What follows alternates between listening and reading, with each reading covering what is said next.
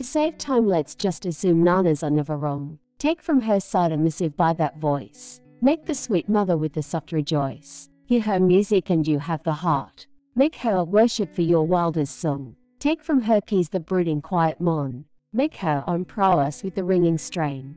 Able to raise her in the rhythmic dance.